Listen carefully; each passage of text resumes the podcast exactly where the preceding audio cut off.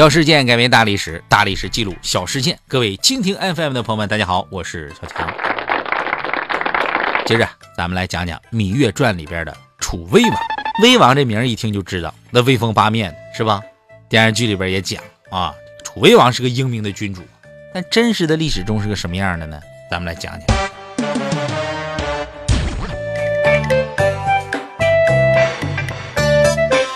楚威王他老爹是楚宣王啊，这个宣王挺能活，光当大王啊就当了三十多年。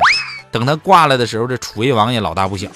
好在、啊、这个楚威王挺英明，那个电视剧里边演的差不多。在位的时候呢，开疆扩土，到处殴打小兄弟，让楚国的疆域啊到达了当时的全盛。楚威王这么牛，当时另一个威字辈的人不答应，齐威王。老妹，你说为什么呢？这个齐威王听说楚威王挺横啊，联合魏国啊，分要跟楚国找事。楚威王那天正郁闷呢，寻思找谁干一下，是吧？齐国送上门了。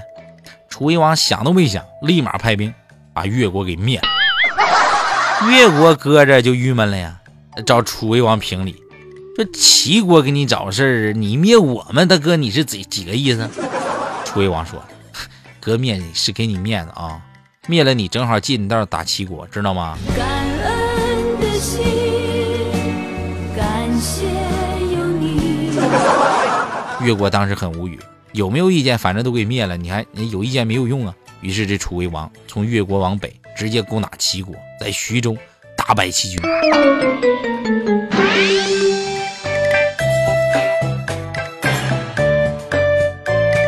当时齐威王已经死了，继位的是齐宣王。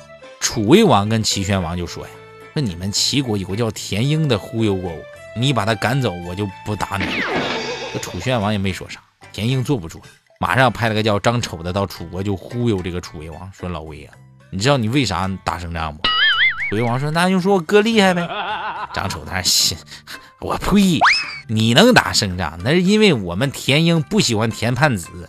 要是用了田盼子，你回家舔盘子去吧你。”估计这个楚威王也听说过这个田盼子名声，生怕呀把田婴赶走，把田盼子放出来。感觉张丑说的有道理，撤兵不打了。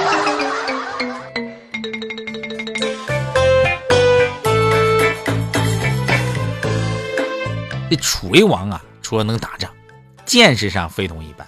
战国有两个特能忽悠的人啊，一个是张翼，是吧？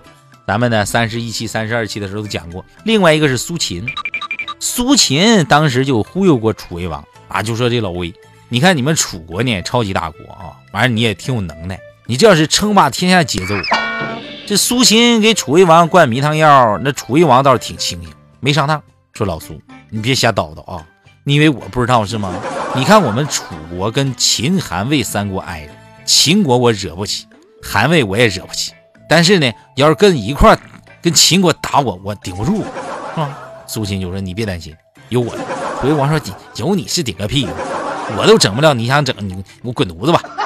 由此得反映出那楚威王对当时楚国所处的局势有清醒认识，只可惜这个楚威王啊当老大时间忒短，要是多活几年也轮不到秦国统一天下。